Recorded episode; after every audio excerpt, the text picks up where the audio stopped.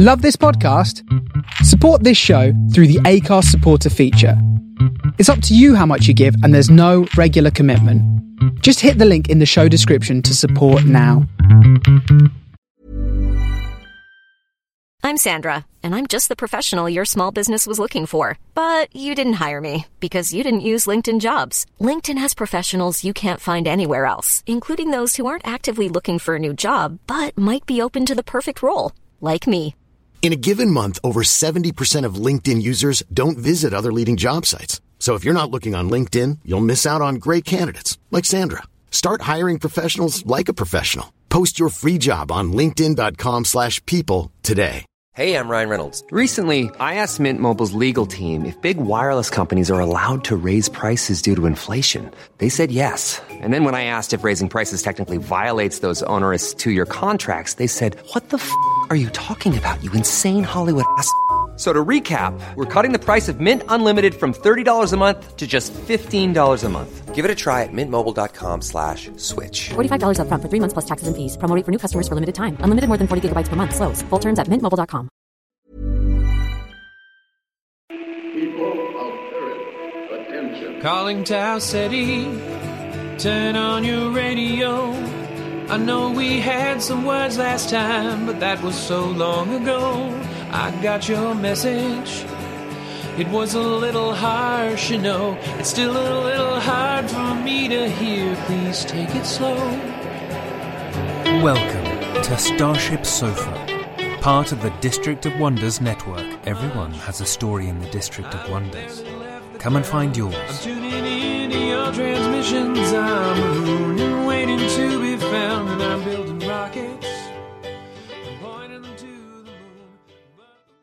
This is the Starship Sofa. Everybody, welcome, hello, and welcome to show 710.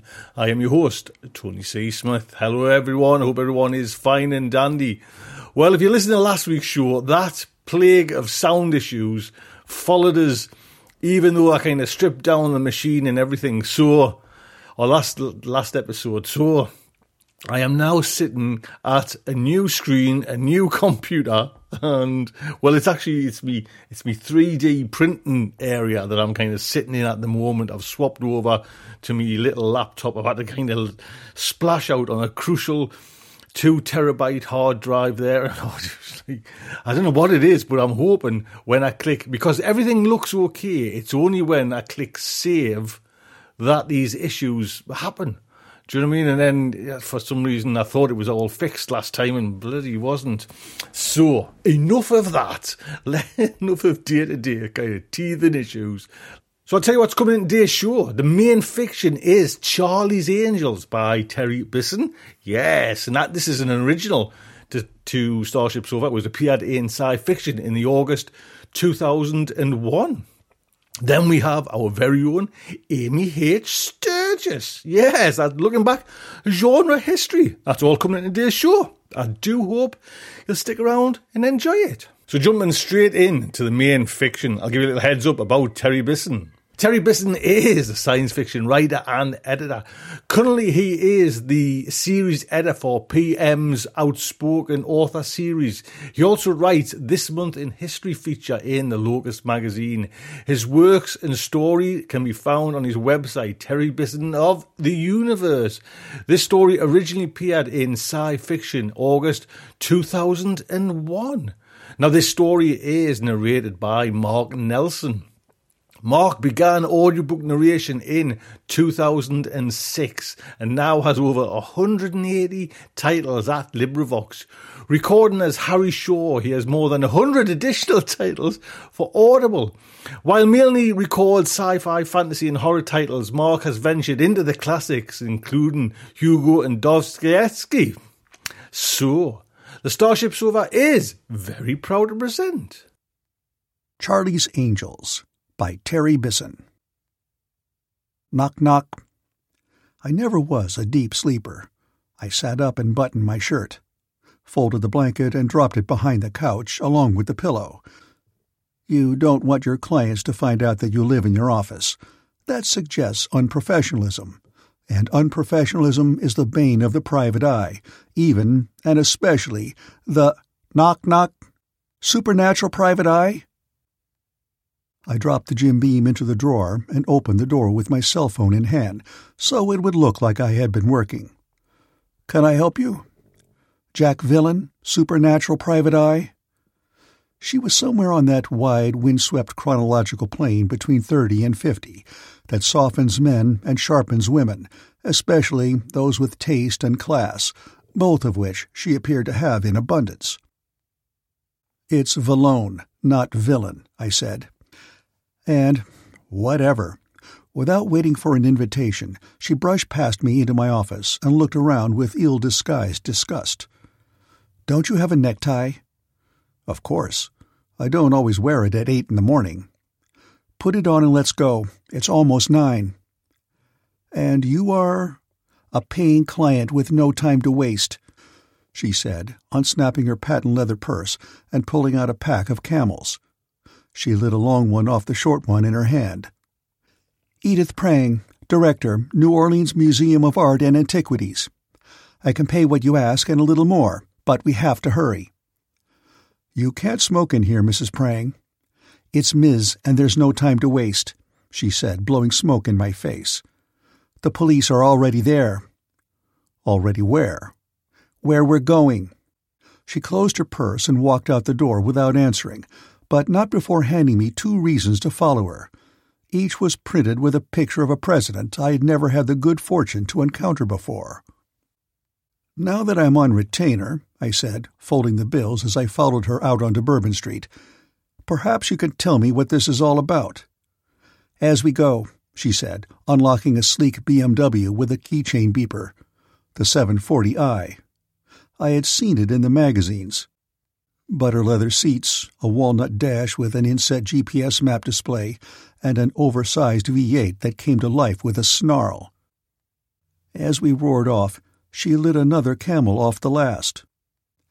As I mentioned, I am the director of the New Orleans Museum of Art and Antiquities. Didn't you just run a red light?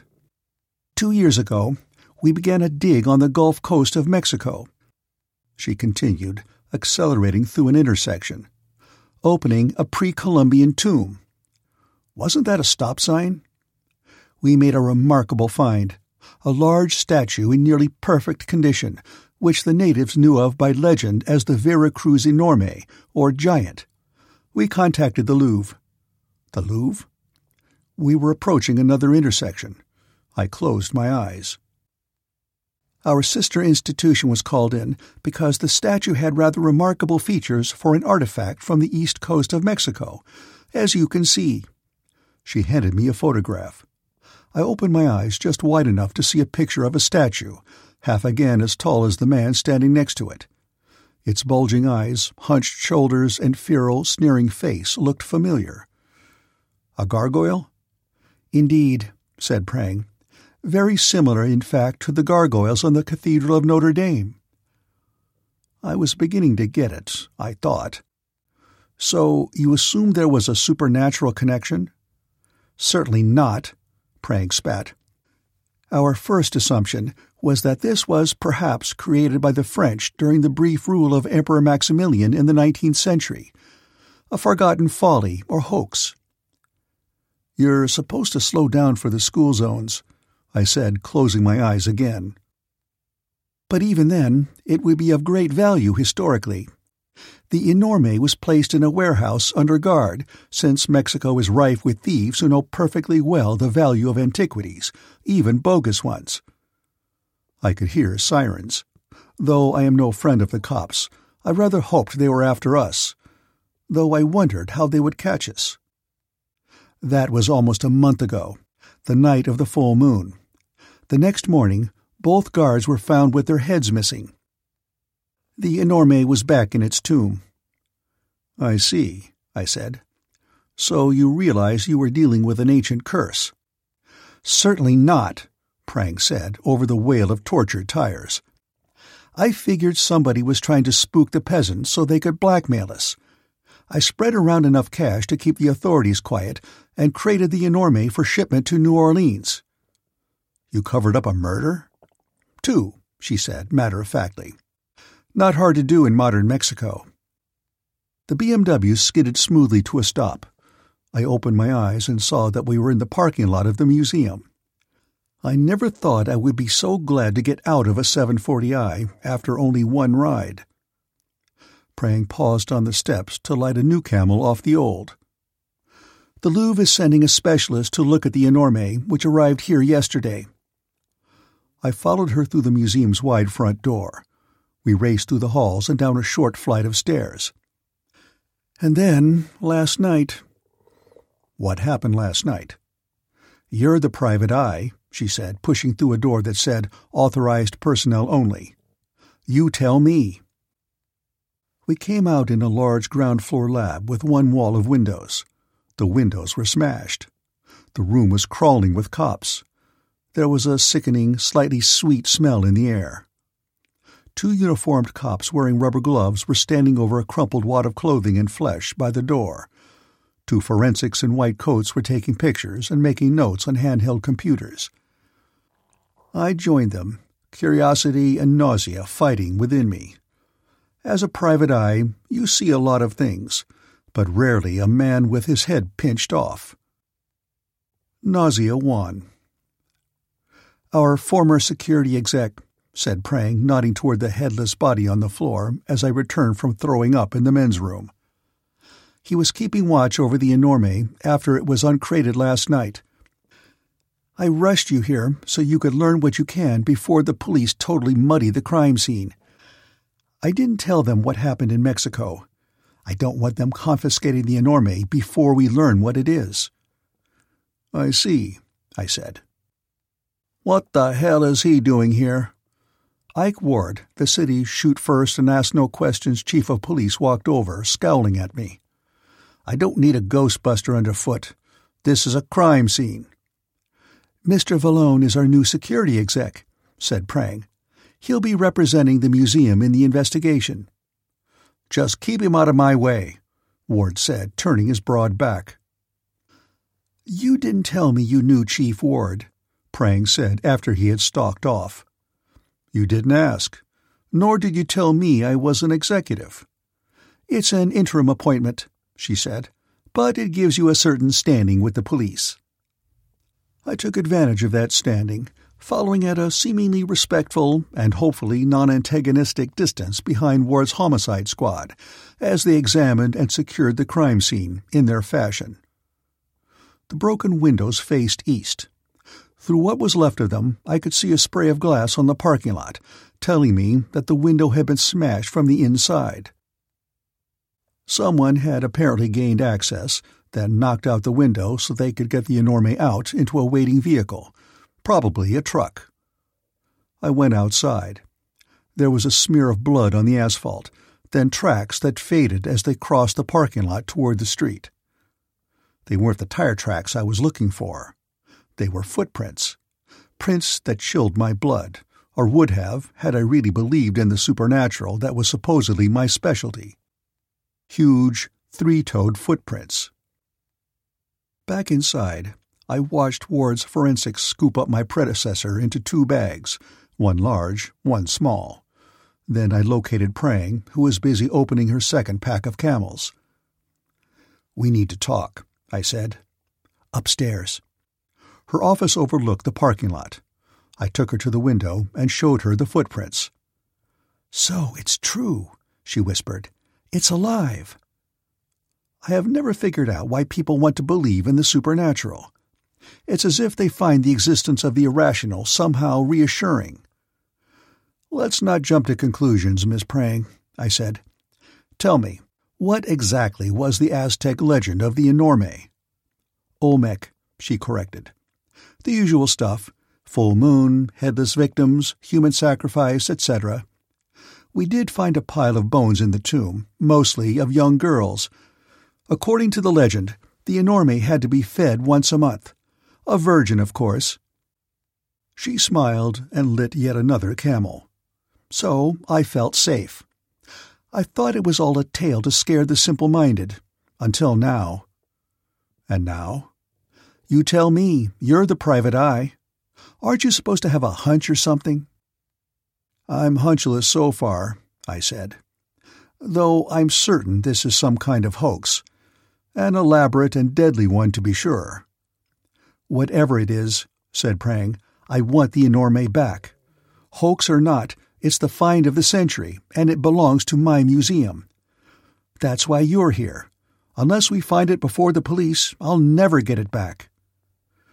They see it as stolen property, I said. And we can count on Ward to keep the press away from those footprints, at least until he comes up with an explanation. He doesn't like to look stupid. Neither do I, Prang pointed out. So, where do we begin? What do we do? We begin, I said, starting for the door, by figuring out where we would hide a statue if we wanted people to think it was a legendary monster come to life. Then we go and get it. Wait, said Prang. I'm coming with you. New Orleans's cemeteries are called the cities of the dead because they are all tombs, in long rows like little stone houses. No one is buried in the ground because the water table is so high. The nearest one was La Gare de Mort, only a quarter of a mile from the museum. Pay dirt, I said when I saw that the ancient rusted gate had been forced open. Why are you so certain that this is all a hoax? Prang asked, as we slipped between the twisted bars. Ninety-seven percent of all supernatural events are crude hoaxes, I said. What about the other three percent? Clever hoaxes, I said. From the gate, narrow streets between the tombs led off in three directions. I was trying to decide where to begin the search when my cell phone rang. Jack Vallone, Supernatural Private Eye. Kill me. It was a man's voice, a hoarse, sleepy whisper. Who is this? Tree. Click. Dial tone. Who is that? Prang asked. My hunch, I said, folding my phone. There was only one tree in the cemetery, a large live oak festooned with Spanish moss. Underneath it, a tomb had been opened, violently. The iron door was twisted off its hinges. Two headless bodies lay outside, clothed in rotted rags, flung in a ghoulish twisted pile. They were so old and desiccated that they no longer smelled. The heads lay nearby, both turned up, eyeless, toward the sky. But dead bodies, even headless ones, were not what interested me. Two enormous three-toed stone feet stuck out of the tomb, pointing skyward. We had found the enorme.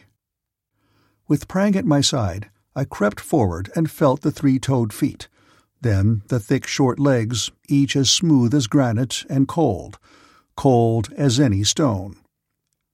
The light inside the tomb was dim. The statue lay on its back between two open coffins, the source, I was sure, of the bodies outside. The smell was worse for being faint. The big stone eyes were blank, looking straight up. I touched the enorme's wolf-like snout. Stone. Cold, dead stone. What now? Prang whispered. You have recovered your stolen property, I said. Now we call Ward and report it. That makes everything legal. Now do you believe? Prang asked, as we headed back to the museum after watching Ward's minions dust the area for prints, the cemetery groundskeepers refill and close the tomb, and the museum crew load the enorme onto a flatbed truck. Nope an ancient statue that comes to life in the full moon and kills? If that's not supernatural, what is? Nothing is, I said. There is no such thing as the supernatural. There is a natural, scientific, materialist explanation for everything. Didn't you ever read Arthur Conan Doyle or Edward O. Wilson? I thought you were a supernatural private eye, she said, lighting a new camel off her latest casualty. That's why I hired you. This is New Orleans, I said. We were following the flatbed through the streets toward the museum. No one paid any attention to the big stone gargoyle on the bed of the truck. Everybody has to have a specialty. The spookier, the better. Besides, I got your enorme back, didn't I?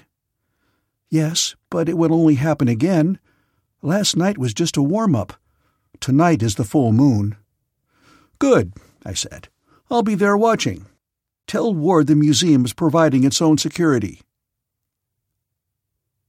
We found a rail thin black man in a Cardin suit waiting for us in Prang's office. Boudin, he said, extending his hand. Le Louvre. Welcome to New Orleans, said Prang. What can you tell us? The photos were interesting but inconclusive, Boudin said. He held up a small device the size and shape of my cell phone. I will do a quantum magneto scan and let you know. Luckily, the new window hadn't been installed yet, so the enorme could be hoisted into the museum's lab by crane and laid out on the table. It was late afternoon before the workmen had fixed the windows and gone. Prang went out for cigarettes, while Boudin scanned the enorme with his device. I took the opportunity to get my first good look at the statue I had been hired to recover and protect. It was made out of some kind of smooth stone, and except for its size, about eight foot in length, there was nothing special about it. Laid out, it looked less like a medieval gargoyle and more like a kid's idea of a monster. It had big blank eyes, short arms, thick legs with enormous claws, and two rows of stone teeth like a shark. It looked sort of Mayan, vaguely European, and even a little bit East Indian. It had aspects of every monster ever imagined anywhere in the world. Boudin agreed with my assessment. Très générique, he said. If it weren't made out of this odd stone, which is from nowhere in Mexico, it would be of no interest whatsoever. And its age. Its age? According to my scanner, the statue in its present form is almost a half a million years old, and so is a stone it's carved from. Of course, that's some kind of quantum error. Too young for stone and too old for art. They're recalibrating in Paris right now. He held up the scanner and smiled proudly. This has a full-time satellite hookup, like GPS. I acted impressed because he clearly wanted me to be, but I wasn't surprised. We live, all of us, in a very small world. Far too small for spooks. Night was falling. I pulled out my trusty cell phone and ordered pizza with pepperoni. Pepperoni? Prang was back. The moon doesn't come up until after midnight, I said. If I'm staying the night, you're paying expenses. And I don't eat pizza plain. Make it pepperoni on one side and mushrooms on the other, said Prang as she tore open a new pack of camels with her teeth. I'm a vegetarian. In a real private eye story, this would be the beginning of an unlikely romance, but life, at least my life, is much too likely for that. Boudin went back to his hotel, still jet lagged, while Prang and I retired to the corner of the lab where the techs watched TV on their breaks and ate pizza and watched the evening news, which was luckily still enorme free. Thanks to Ward, I explained. He doesn't want the press all over a story until he can show them a suspect. What's the rub between you and him? she asked. I was a cop for eighteen years, I said. A hostage negotiator. We had an incident where a school principal went postal, took a third grade class hostage. I was about to get the kids released when Ward bursts in shooting. Four kids and the teacher were blown away. I broke the blue wall of silence and filed a formal complaint. But Ward's still there. And I'm not, I said. Go figure and pass the pizza. Prang got the couch, I got the armchair. I missed my Jim Beam, but I had Charlie Rose on the TV, which is almost as good for putting you to sleep. It was a rerun. Stephen Jay Gould talking about the intricacies of evolution, a favorite subject of mine. But was it really a rerun? Halfway through their talk, Gould and Rose were joined by Charles Darwin, I recognized him by his beard. Darwin's cell phone rang, and Rose and Gould both turned into girls, only was three girls, all armed to the teeth. I sat up and knew at once that I had been dreaming. Charlie's Angels was on the TV, a rerun. Through the lab's windows came a soft silvery glow. The moon was rising. My cell phone was ringing. I answered it to shut it up. Jack Vallone, Supernatural Private Eye. Kill me. The same male voice as in the cemetery. Who is this? I heard a click and then a groan behind me. I turned around. Was I still dreaming? I certainly hoped so, for the enorme was sitting up, staring straight at me. Its eyes were wide open, reflecting the newly risen moon like oversized silver coins. Wake up, I whispered, poking Prang's shapely hip. What? She sat up. Oh, shit. Where's your gun? Can't stand the things. Not that a gun would do any good. Still staring straight at me, the enorme slid off the table in one fluid motion, graceful as a cat. It started across the room toward the couch, stubby arms outstretched in an eerie mixture of menace and plea. I jumped behind the couch, Prang right behind me. Who are you? I asked. What do you want? The enorme stopped and looked around, as if confused. Then it turned away, toward the wall of windows. Moaning once again, it lowered its head and smashed through the windows, frame and all, and disappeared into the night. Alarms started to howl all over the building. I ran for the window, pulling Prang by the arm. She twisted out of my grasp. I have to turn off the alarms, she said. The parking lot was bathed in moonlight. I climbed out through the broken glass. There was no sign of the enorme, not even bloody tracks this time. The cold light of the newly risen moon seemed to mock the certainties of a lifetime, which lay shattered all around me, like broken glass.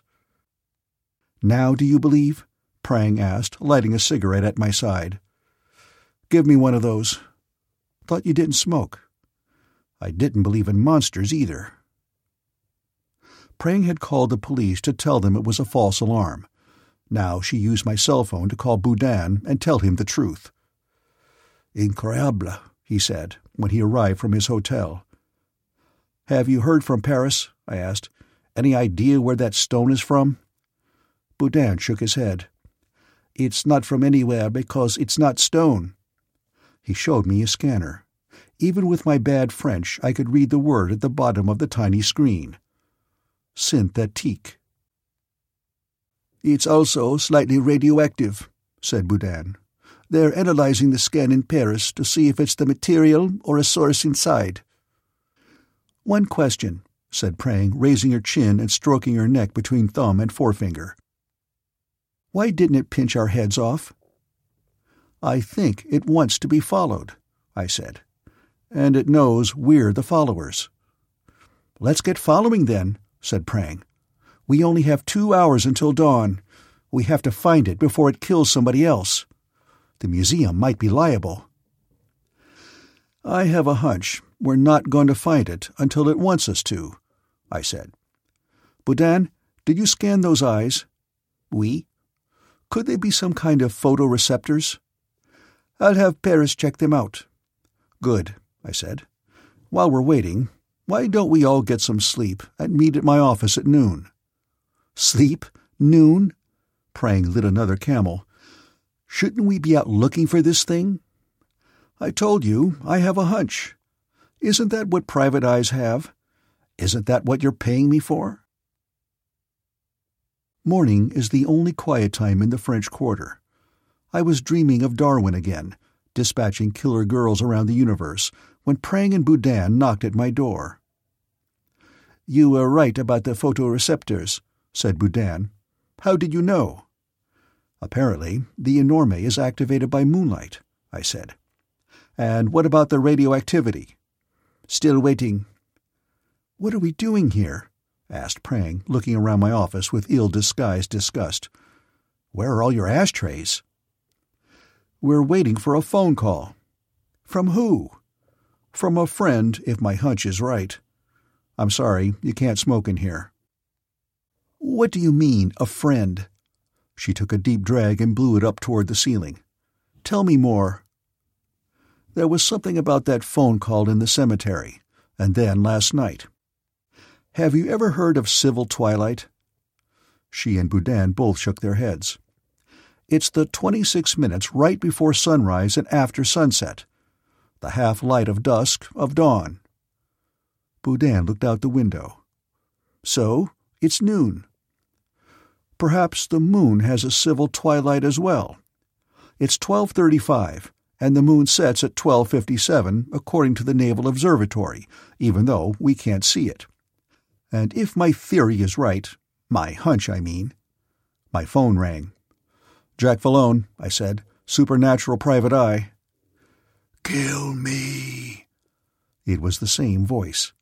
I held the phone so Prang and Boudin could hear. I know who you are, I said. I want to help. Where are you? In the dark, dreaming. Click.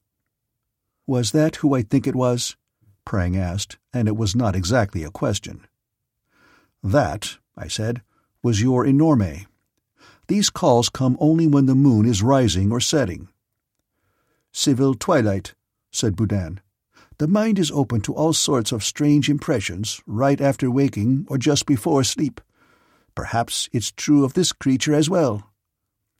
When I got the phone call in the cemetery, I assumed it was the blackmailer or the hoaxer, but it was the enorme itself wanting to be found. Kill me before I kill again? Prang asked, fishing the last camel out of her pack. A werewolf with a conscience? Not a werewolf, I said. A robot. A what? The weird stone that is not stone. The photoreceptors. The radioactivity. We are dealing with a device. Who built it then, and what for? Boudin asked. I think, unfortunately, we have seen what it was designed for, I said. It's some kind of war or killer robot. As to who built it, save it for later, said Prang. I need to get some cigarettes, and it's time for lunch. The Chez Toi is the best restaurant in the French Quarter. That's the upside of working for a major museum director. The curse made more sense, said Prang after we had ordered. Nobody sacrifices virgins to a robot. The Mayans didn't know from robots, I said. Wasn't it Arthur C. Clarke who said that any sufficiently advanced technology looks like magic? That was Jules Verne, said Boudin. But I must admit, your theory fits the facts. According to Paris, the stone is some kind of silicon substance with a toggling molecule that allows it to change from solid to flexible in an instant. Synthetique, I said, digging into my chicken provençal. There's one big problem with your robot theory, or hunch, or whatever, said Prang. The enorme's half a million years old, remember? Between 477,000 and 481,000, said Boudin, checking his scanner. So, said Prang. She pushed her plate away and lit a camel. No one could have built a robot that long ago. No one could have carved a statue either, Boudin pointed out. No one on Earth, anyway. Exactly, I said.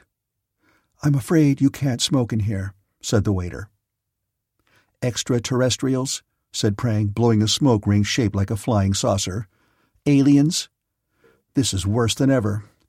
Now I need a science fiction private eye. You had one all along, I said.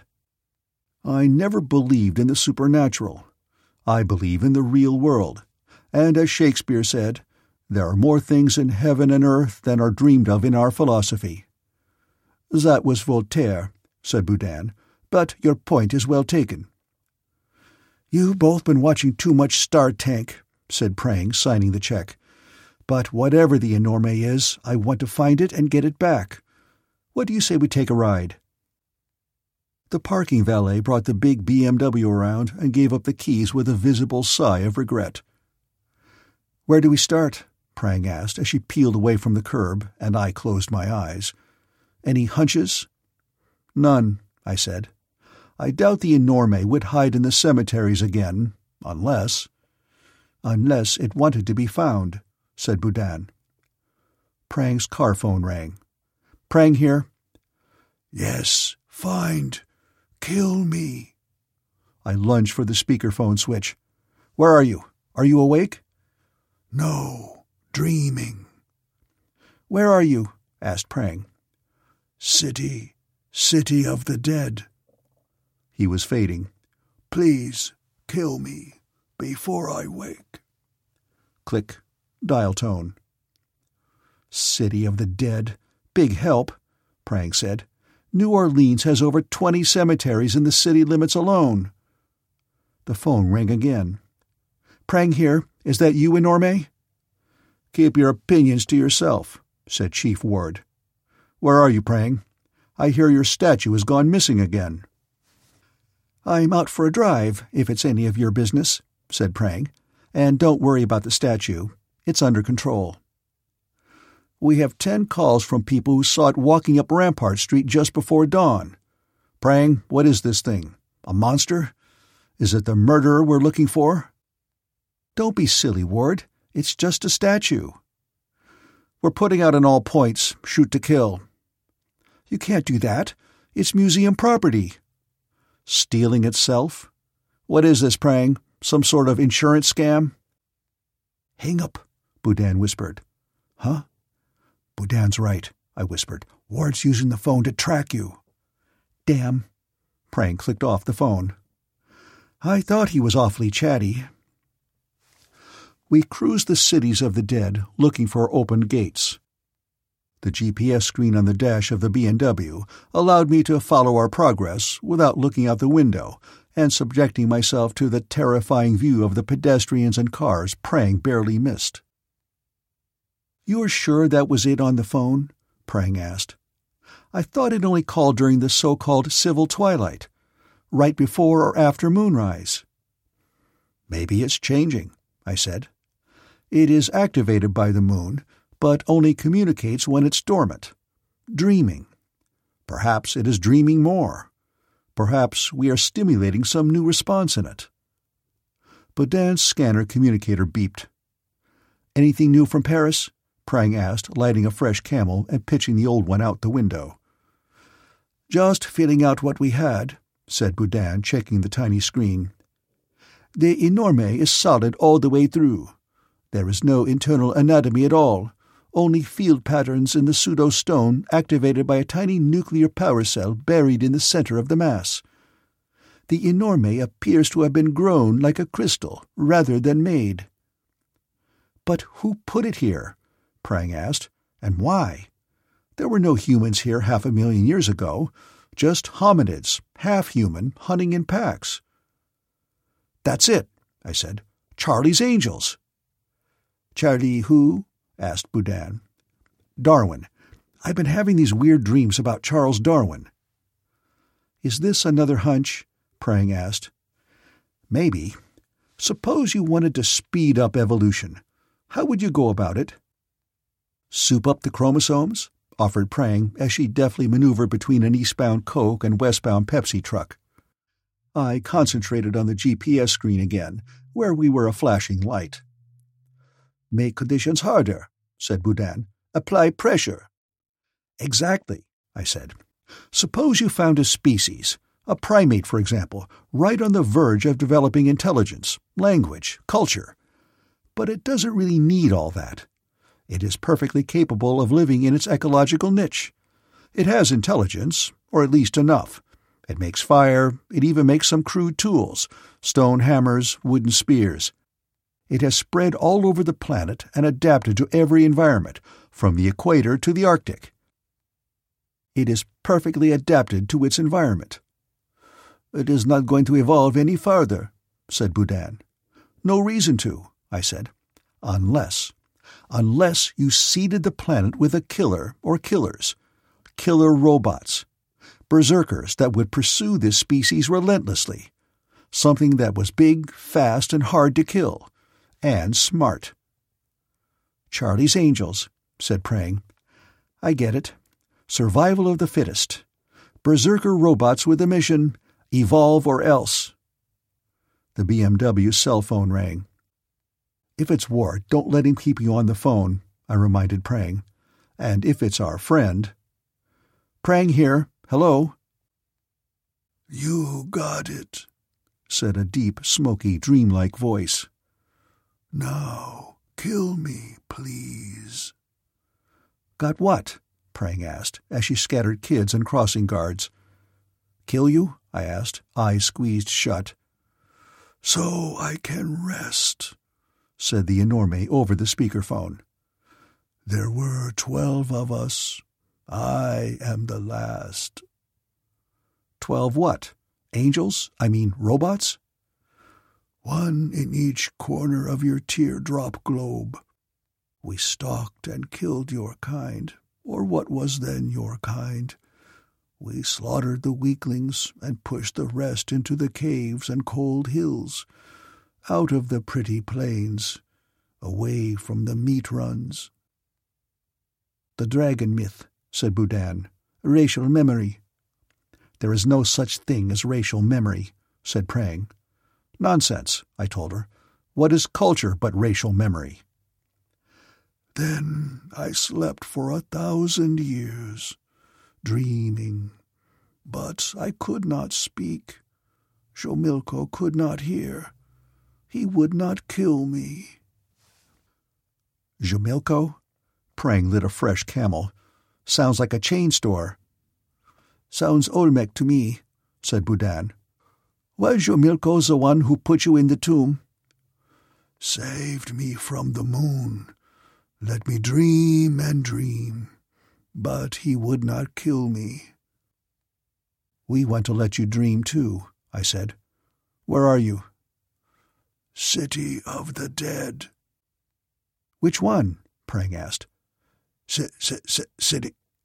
The enorme began stuttering like a bad CD. Tell which. Click. What happened? asked Prang. We overloaded him, said Boudin. If this berserker hunch is right, the enorme is programmed to evade. He can't tell us where he is any more than we could decide not to breathe. Then we have to check them all, said Prang, stepping on the gas. I didn't want to watch, so I ducked my head and watched the blinking light on the display. Our speed was alarming, even there. Then I saw another blinking light in the upper left-hand corner of the screen. It was stationary. Head north, I said. Crescent Street, near the corner of Citadel. There are no cemeteries there, Prang protested. Is this another hunch? Yes. That was enough for her. I put my hands over my ears to block out the screaming of tires as she made a U-turn. Damn, said Prang as she power slid off Citadel onto Crescent. I opened my eyes just enough to see a rundown business district with a Dunkin' Donuts, a Starbucks, a Woolworths, and an abandoned movie theater. No cemeteries. A wild goose chase, said Prang. Wait, said Boudin. Look what's playing. I opened my eyes a little wider. The Marquee of the Bijou was missing a few letters, but the title of the last feature was still readable. City of a Dead. We parked in front of Starbucks where the BMW wouldn't be so conspicuous. The Bijou's wide front doors were chained shut, but I figured there would be an exit in the back, and I was right. I figured it would be smashed open, and I was right. It was dark inside. The smell of old popcorn, tears, laughter, cokes, and kisses all mingled in a musty bouquet. The seats had all been torn out, sold, I suppose, to coffee shops or antique malls where they would seem quaint. The enorme lay on the bare sloping concrete floor, his eyes staring straight up at the Baroque ceiling with its cupids and curlicues, angels, and occasional gargoyle. I approached and touched one great three-toed foot like the first time, and like the first time he was as cold as any stone. And I was glad he was cold here in the gloom where he was safe from the rays of the rising moon. Cool, whispered Prang. Villone and his hunches. Give me your phone and I'll call the museum. Wait, I said. Enorme might have something to say. He uses the phone to talk. I can dream here, said the familiar voice booming through the theater. I am safe here. Now he's coming through the speakers, said Boudin. Apparently he can access any electronic grid, even turn it on, even supply it with power. I am the last one, Enorme said. They want you to kill me. Who? I asked. Who made you? The makers made us to make you. Sailed the stars and found the little teardrop worlds where life could be nudged awake. Yours was not called Earth then. It was not called anything. Your kind was all over the planet, silent but strong. Strong, Prang said. We were weak. That's a myth, said Boudin. Actually, Homo was the most impressive killer on the planet, even without language and culture. With fire and hands, sticks and stones, hunting in packs, he could live anywhere and face down even the saber tooth. Yes, Enorme's voice boomed. You were the king of the beasts. We made you something more. Made us? Prang asked. To survive, you had to kill us. To kill us, you had to develop tools, cooperation, language, understanding. Kill us one by one. We were hunted with sticks and stones, smashed with boulders, thrown into fiery pits, buried alive. There was no dreaming in that dance. I am the last. How come we never found the others? Prang asked, lighting the camel in her mouth off the one in her hand. Maybe we did, I said. I was thinking of statues in Greece, India, the Middle East. But Enorme corrected me. All that is solid melts into air. Killed, we are set free, back to nothingness. It is the end of our pain, and of our usefulness. You don't mind dying, then? asked Prang. No, killing is what we do, what I do. Dying is what we are, what I am. We don't want to kill you, I said. We want to let you dream. Chomilko let me sleep.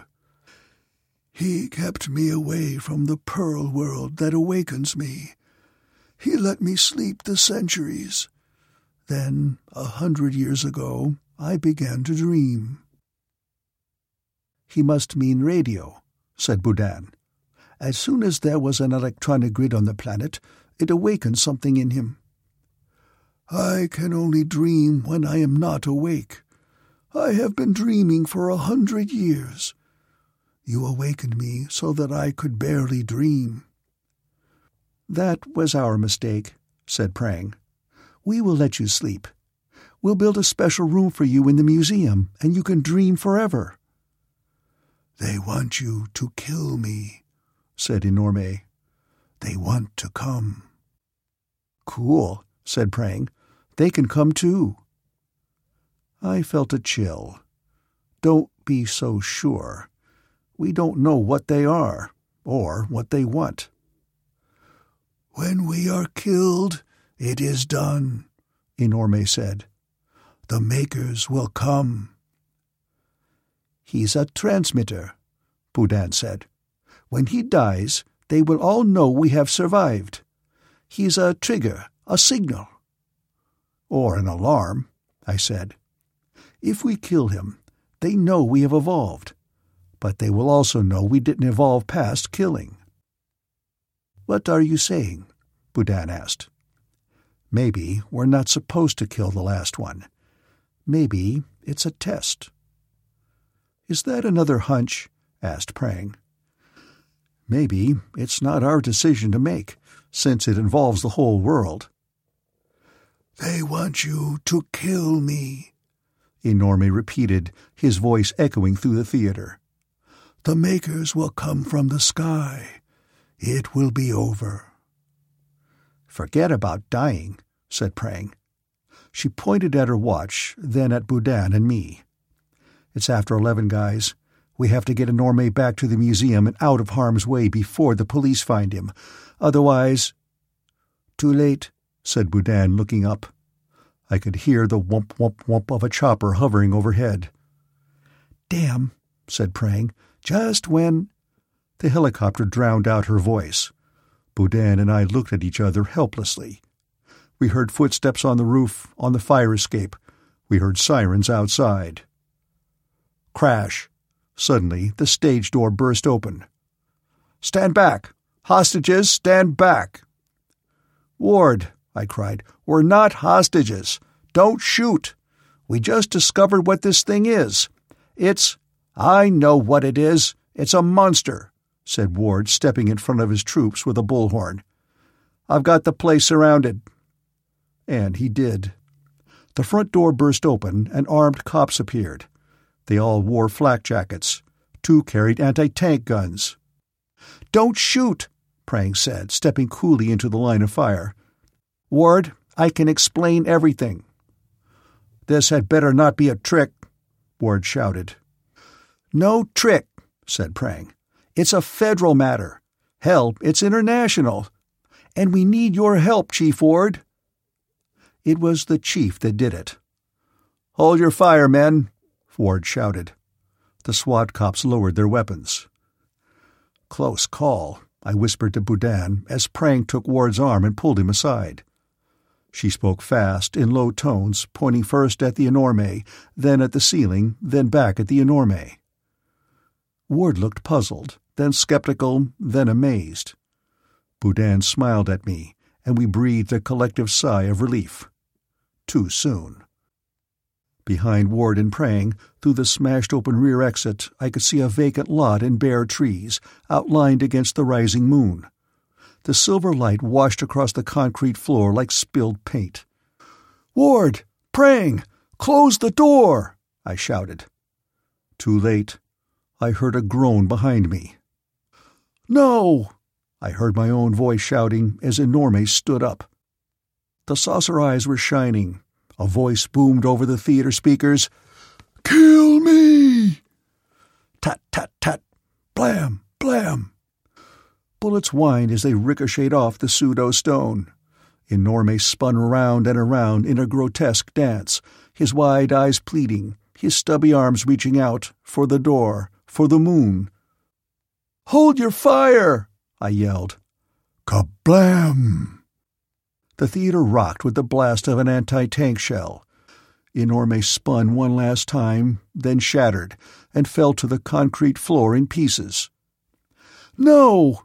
I yelled, stumbling, falling to my knees. It was all over. Prang and Ward edged closer and closer to the shapeless pile of pseudo stone. Boudin helped me up, and I joined them. What the hell? Ward muttered. The pieces were starting to smoke, like dry ice. The enorme was fading. All that is solid melts into air. We watched in astonished silence until the pieces were all gone, as if he had never been. What the hell was that? A ghost? asked Ward, looking at me almost with respect. I shook my head and retreated to the open door. I couldn't answer him. I couldn't bear to look at him. That was a robot, said Prang, angrily extracting the last camel from her pack. From outer space. And priceless, you fool! Sent here half a million years ago to accelerate our evolution, Boudin explained, and to signal its makers when we were finally capable of destroying it. Well, it sure as hell destroyed, said Ward. So I guess we sure as hell passed the test. No. It was almost midnight. I stepped outside, past the puzzled cops, and looked up at the million cold stars, scattered like broken glass across the dark floor of the universe. I wished I had a cigarette. I wondered what the makers were and what they would do with us when they came. No, I said again, to no one in particular. I think we flunked. The End of Charlie's Angels by Terry Bisson.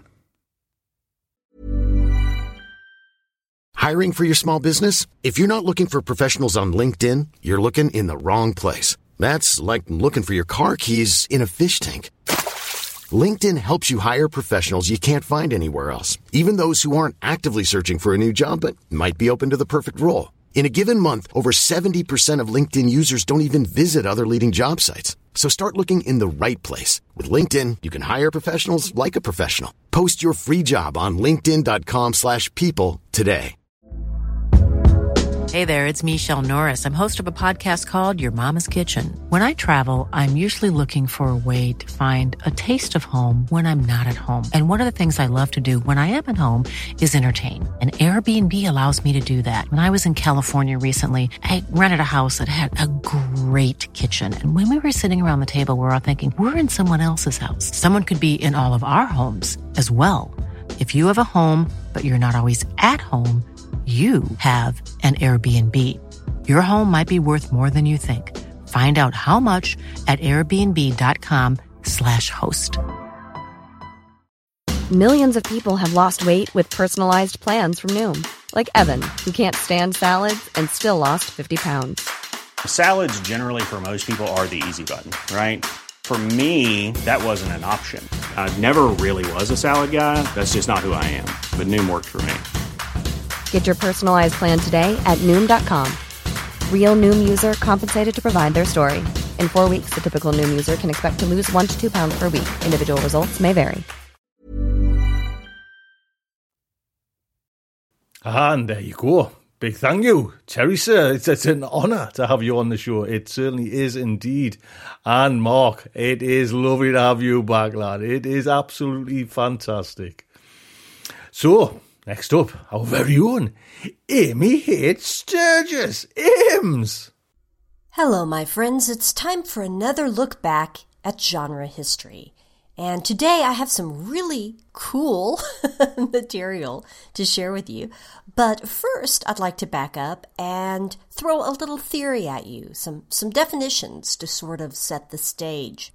We have talked in the past about alternate history. That is, works that imagine some kind of difference, some kind of change, some kind of what if scenario in which the world might have gone in a different direction.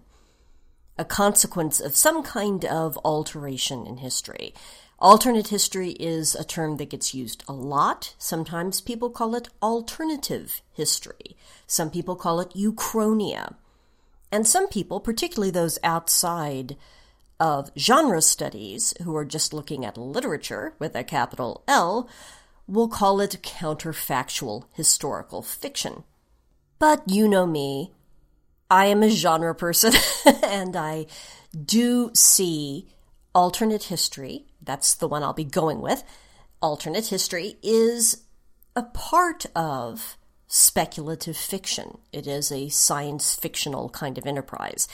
And just to back that up, I want to go back to my working definition of science fiction, which is what I use in my classes. And then I also want to back that up with some scholarship work that has deeply influenced my own way of viewing genre. So when I'm in class and I'm talking about science fiction, I consider four major ingredients for the genre. The first is the what if question because science fiction is an experiment, a thought experiment. What if X, Y, or Z? Then you extrapolate from that, and there's your story. The second part is that the extrapolation, the answer to the what if, has to be plausible, not probable. This isn't attempting to diagnose or prognosticate or somehow tell the future, anticipate this isn't some kind of prediction, but science fiction does need to provide a plausible explanation. That's where the science part of science comes in. That it's logical, that it makes sense, that once you have that what if, once you have that thought experiment, you have to then build an answer to the what if question that is based on rationality that is based on something that could happen and that adheres to the science that we know, or that utilizes something that seems to adhere to the science that we know. All right, so we have what if, and we have plausibility. The third part is the intellectual excitement that comes with the thought experiment itself. There's a reason that the author or the storyteller or the filmmaker or television creator or artist wanted to ask the what if question as a mirror of the time, as a way of hoping for a better time, pushing for answers to questions, pushing for solutions to problems.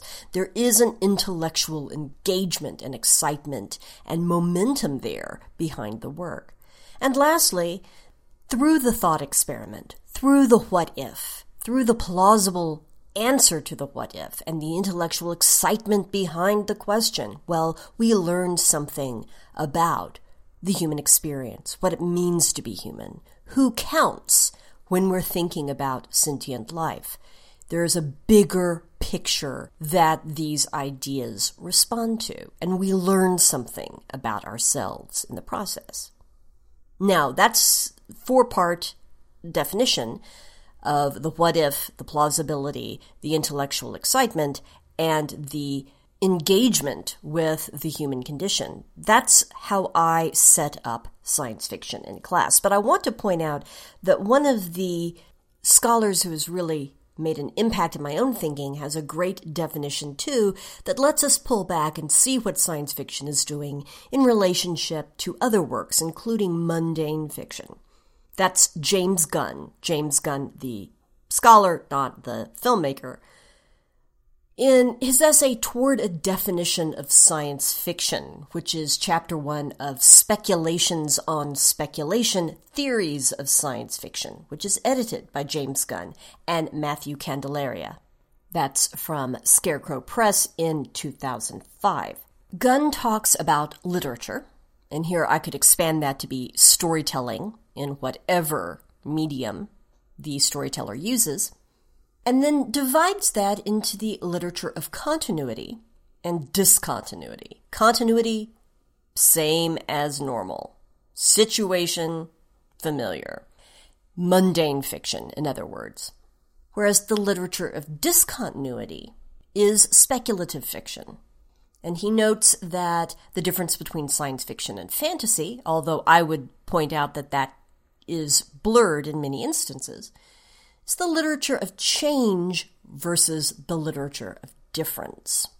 If you go through the wardrobe and come out in Narnia, in a fantasy world, it's different. You don't say, well, I'm going to start my stopwatch and see how long I'm in Narnia, because time works differently in Narnia. You can't say, well, I've only got this cash. I guess I'll have to go exchange my currency for Narnian currency at the local bank. No, Narnia works differently. It's different. That's fantasy. Whereas the literature of change is science fiction. And again, that comes back to the hinging point of that what if question. Everything else works the same way. We might be looking at the past, we might be looking at the future, but there is a what if that sends us off into another direction, into a thought experiment that requires plausibility, working from the rules we already understand in our world, but there is change. So, if you put these two things together, the idea of change, the idea of the what if thought experiment, the what if thought experiment leading to the change, well, then it seems pretty clear why alternate history is, in fact, science fiction. Because it is about a what if thought experiment. It is about a change. Sometimes alternate history stories are wish fulfillment. Sometimes they are nightmare fulfillment. Sometimes they relate to an assassination that did or didn't happen, or the outcome of a war that is different than what history depicts. Alternate histories have been around for a long time, and I've talked in the past about the Sidewise Award for Alternate History. That was conceived in 1995 when it was clear that this was a thing and that the alternate history genre within science fiction deserved its own awards. And so you can go and check out the past winners from the last several decades at the Sidewise Awards for Alternate History at uchronia.net. That's U C H R O N I A dot net. So, what I wanted to mention to you today, or the question I want to pose today, is how old is alternate history? And one answer to that, by the way, I don't think I'm going to answer that definitively today, but one intriguing answer that could be provided to that is that alternate history is about as old, at least in the West, as historical fiction itself. And I want to share an interesting example of this. And to do so, I need to go back to the author, novelist, dramatist, educator, Sophia Lee, who lived from 1750 to 1824. This English woman, among other things, wrote a wildly popular work called The Recess or A Tale of Other Times. It was published over the course of 1783 to 1785.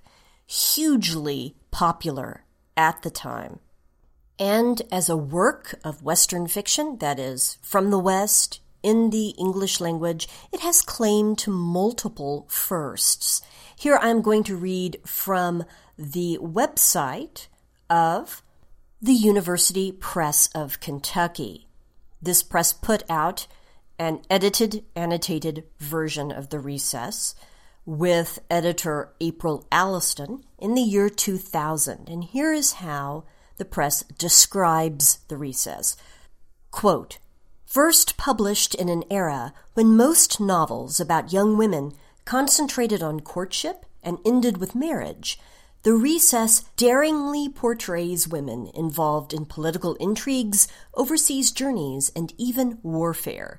The novel is set during the reign of Elizabeth I and features as narrators twin daughters of Mary, Queen of Scots, by a secret marriage. One of the earliest Gothic novels, The Recess pioneered the genre of historical fiction.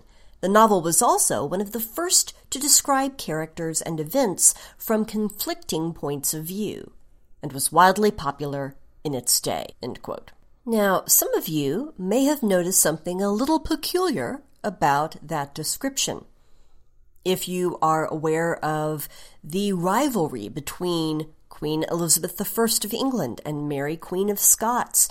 If you know the story about Mary Queen of Scots' life, her execution, her one child, James, who was King of Scotland as James VI from 1567, and then King of England and Ireland as James I from the union of the Scottish and English crowns in 1603 until his death in 1625. Something may have caught your attention there in that description of the recess. This idea that the daughters of Mary, Queen of Scots, existed and had their own lives. Well, that's the alternate history. That's the what if. This work tells the story of twin sisters who were brought up in the subterranean underground bunker, essentially, of an abandoned abbey.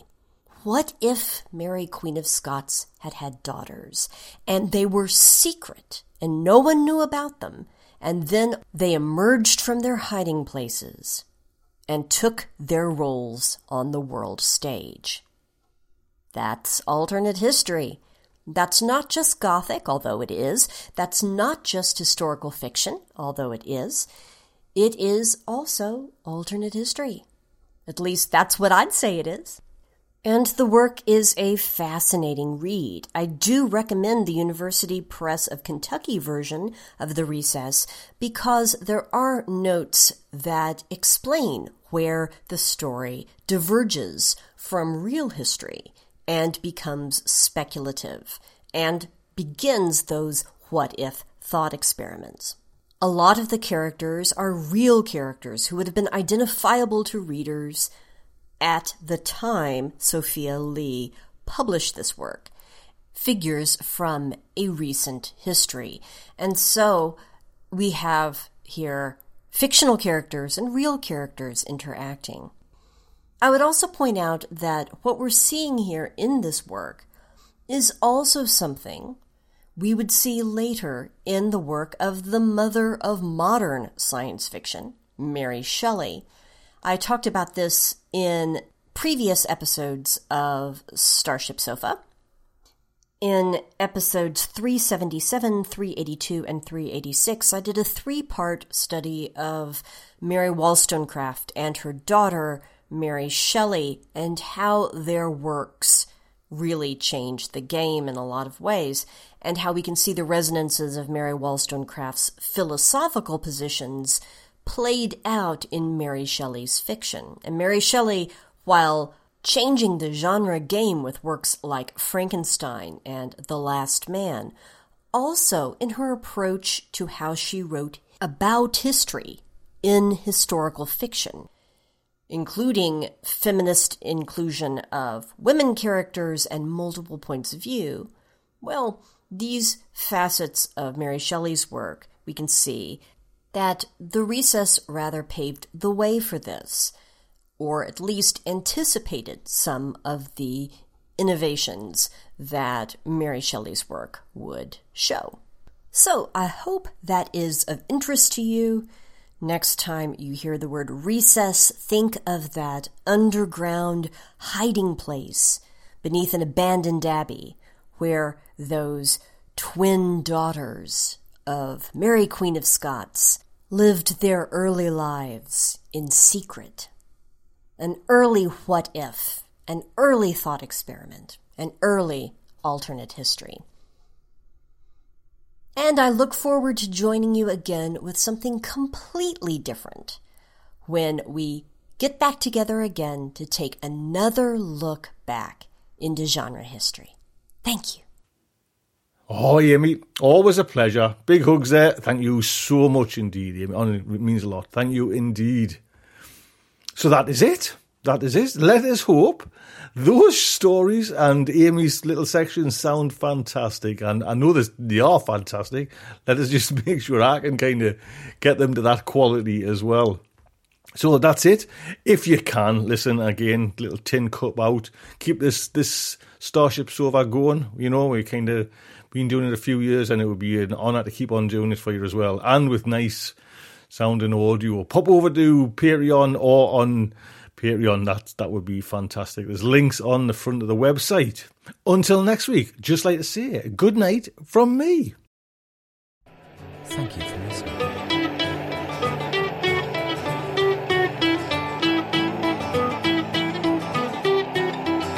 I don't get out much. I've barely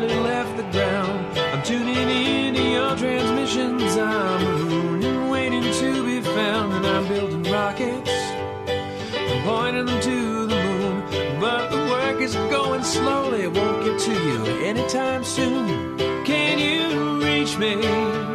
Is my signal getting through? Turn on your radio. I wanna talk to you.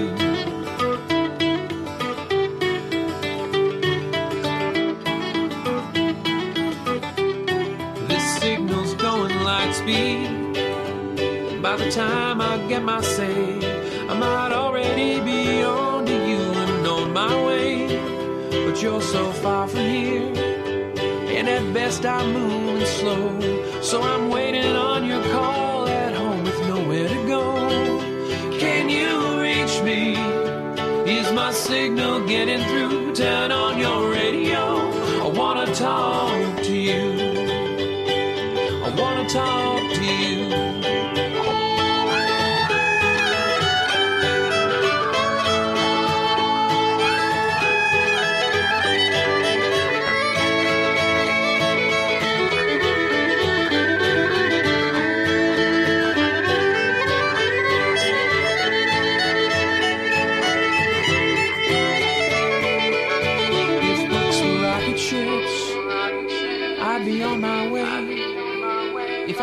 Myself on a radio wave, I might get to you someday. If books were rocket ships, I'd need only the will to fly. I'm still building word by word, and I'll get out there by and by. I'll get out there by and by. I'll get out there. I'll get out there by and by. I'll get out there by and by. I'll get out there,